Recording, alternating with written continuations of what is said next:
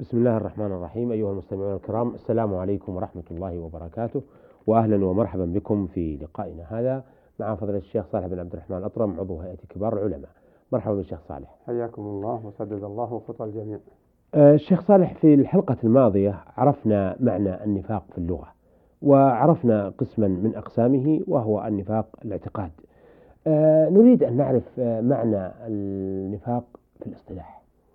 بسم الله الرحمن الرحيم الحمد لله رب العالمين صلى الله وسلم على نبينا محمد وعلى آله وصحبه أجمعين آه النفاق في الاصطلاح هو أن يخالف الظاهر ما في الباطن فيعتقد ما في باطنه خلاف ما في ظاهره وقد يكون هذا هذه المخالفة ما في الباطن أشر مما في الظاهر. وقد يكون ما في الظاهر آه، شر ولكنه لا لا يصل إلى حد ما كان في الباطن. نعم. ولهذا قسموه إلى قسمين آه، تقدمت الإشارة إليهما في آه، حلقة مضت وسيأتي تكميل لها إن شاء الله تعالى. نعم. فقالوا اعتقادي وعملي. والاعتقاد هو أشر وأكثر بلاء لأنه يعتقد تكذيب الرسول أو تكذيب بعض ما جاء به الرسول أو بغض الرسول أو بغض بعض ما جاء به الرسول أو المسرة في انخفاض دين الرسول أو أو كراهية انتصار دين الرسول.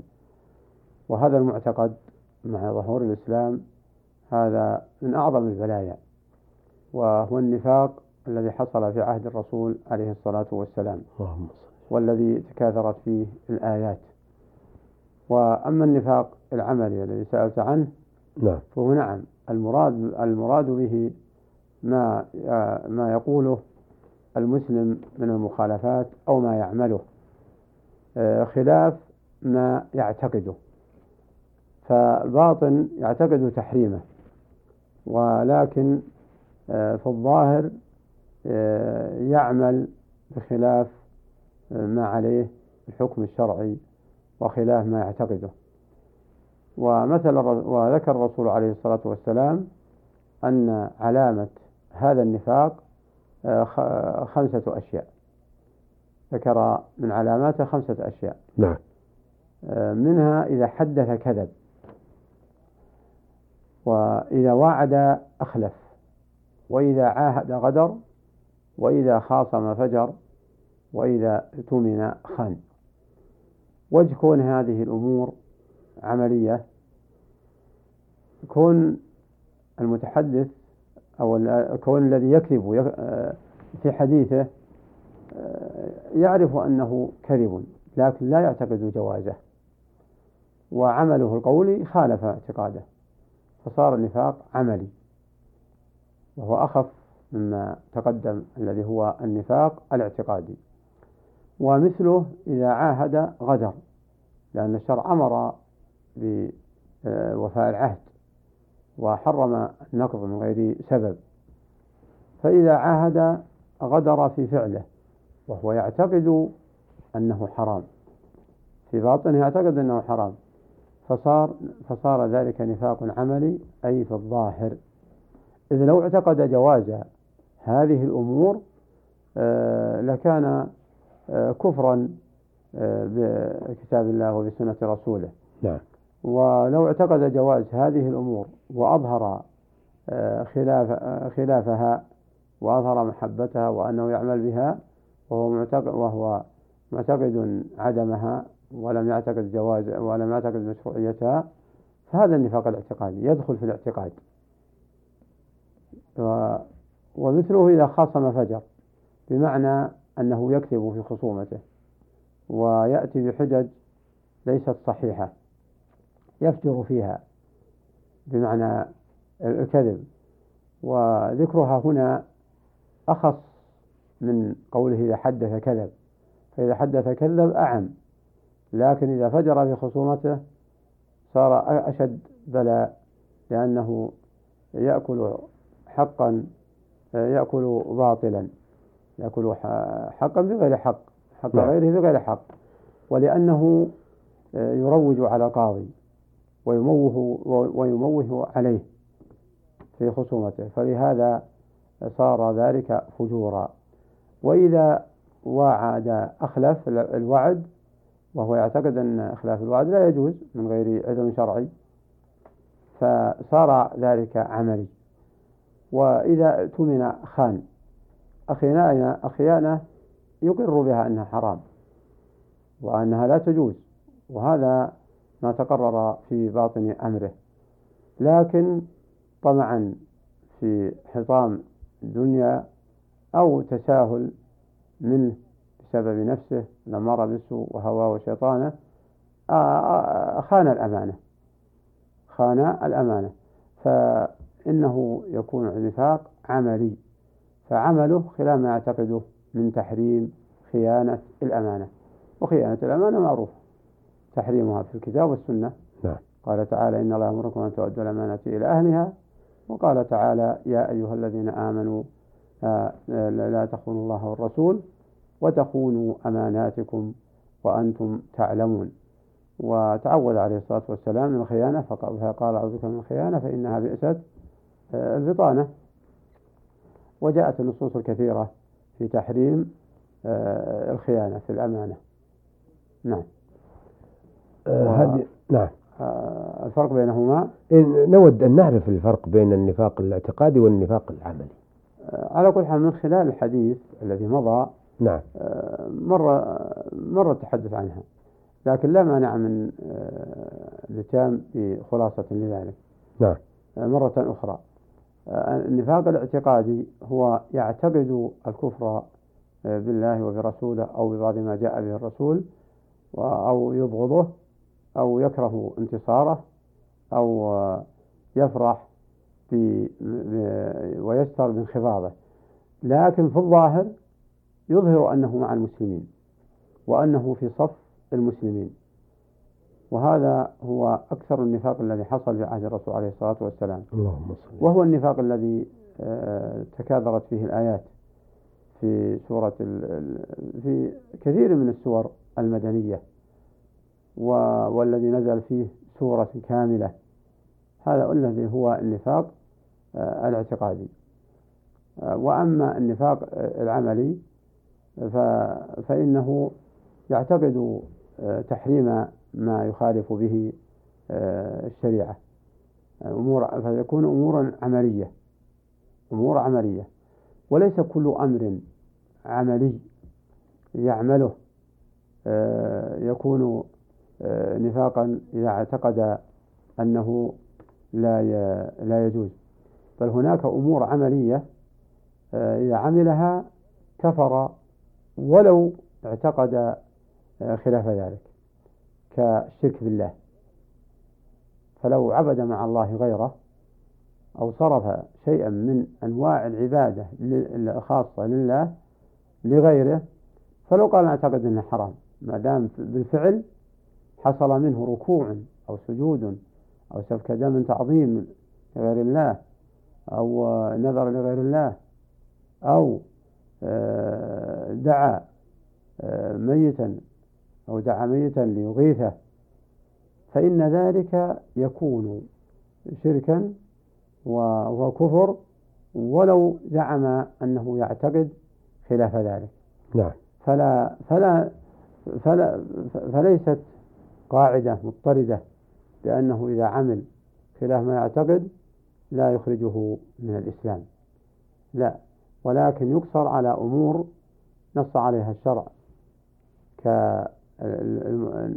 كما سمعنا في الأحاديث من خيانة في الأمانة وإخلاف للوعد والفجور في الخصومة والفجور في الخصومة لأن هذه قد يكون هناك هوى وشيطان وشهوة تحمل عليها.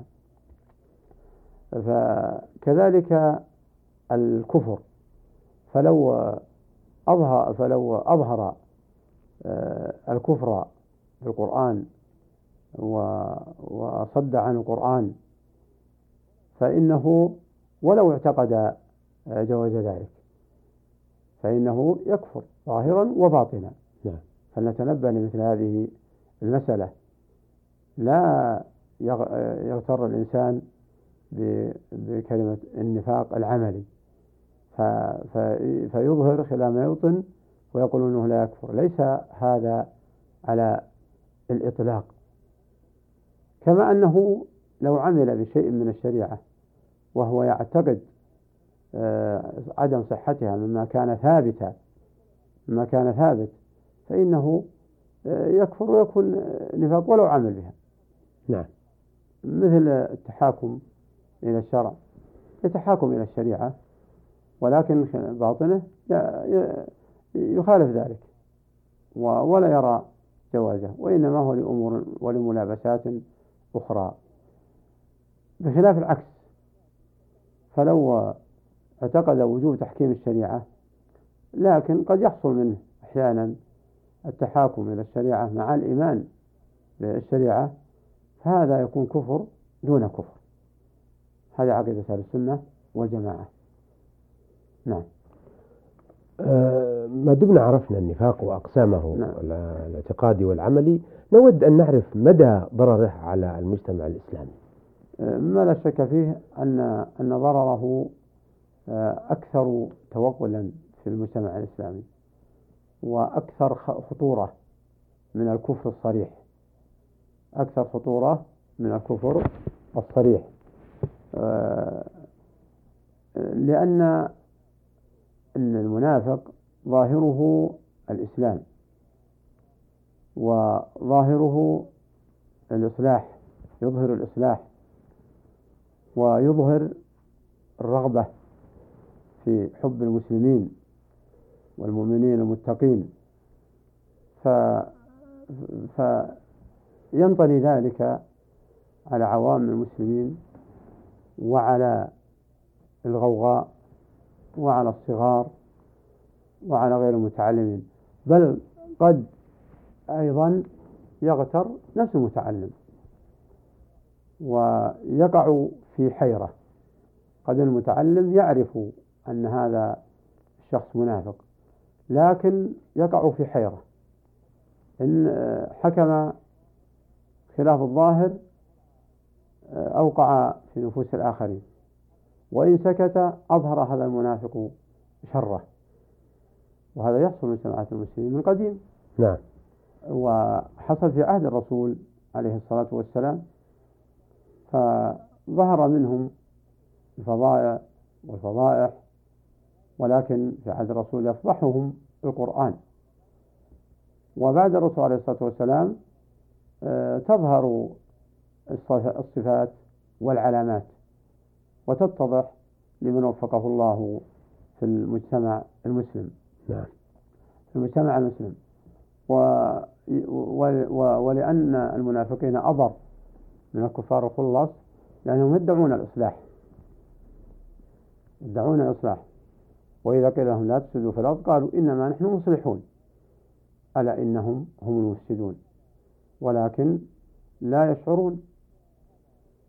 فهذا هو السبب وقد حصل آه، شيء من ذلك حيث أظهر المنافقون أظهر المنافقون بأنهم مصلحون وبنوا مسجد غير مسجد الرسول عليه الصلاة والسلام في باطن أمرهم وحقيقة أمرهم لينعزلوا عن الذهاب للرسول ولمسجد الرسول في نعم. قباء نعم.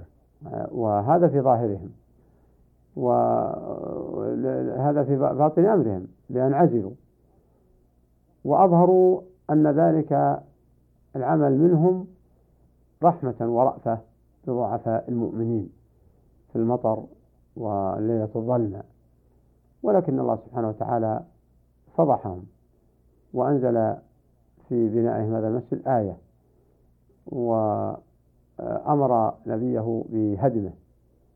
وهي قوله تعالى لا تقم فيه أبدا المسجد أسس على التقوى من أول يوم أحق أن تقوم فيه فيه رجال يحبون أن يتطهروا والله يحب المطهرين. وقبلها والذين اتخذوا مسجدا ضرارا وكفرا وتفريقا من المؤمنين وإرصادا لمن حارب الله ورسوله من قبل ولا يحلفن إن أردنا إلا الحسنى والله يشهد إنهم لكاذبون. فما بنوه إلا للمضارة. ولا يستبعد أن يلحق بهؤلاء من يتبنون مسلك ويصفونه بصفات آه، شرعية أو بصفات دينية. كان يسموها آه، دعوة أو آه، يسموها تربية أو يأتوا بأي اسم له أصالة في الشرع. أو له شبهة في الشرع ف والعمل خلاف ذلك. فهذا يشبه ما حصل على عهد الرسول عليه الصلاة والسلام. فإذا ركز في دعوته على جانب من جوانب الإسلام وأهمل الباقي فما أشبه الليلة بالبارحة. نعم. كأن يركز على توحيد الربوبية توحيد الربوبية آه، فقط آه، أو يركز على الترغيب في آه، في الخوف يركز على جانب الخوف ويهمل الرجاء ويهمل الرجاء ويهمل كثيرا من الأعمال الشرعية. هذا هذا يدخل فيه ويعطل كثير من المصالح لمن يدعوهم حتى لو اعتذروا في من يعولونه آه، قالوا آه، اتركوهم. لا يضيعهم الله. آه، فلا أدري ما موقف هؤلاء. من قوله صلى الله عليه وسلم كفى بالمرء إثما أن يضيع من يقوته. شكرا أثابكم الله. بهذا نأتي أيها الأخوة إلى نهاية لقائنا هذا الذي تحدثنا فيه مع فضيلة الشيخ صالح بن عبد الرحمن أطرم عضو هيئة كبار علماء. شكرا لفضيلته وشكرا لكم أيها الأخوة وإلى أن نلتقي بحضراتكم نستودعكم الله. والسلام عليكم ورحمة الله وبركاته.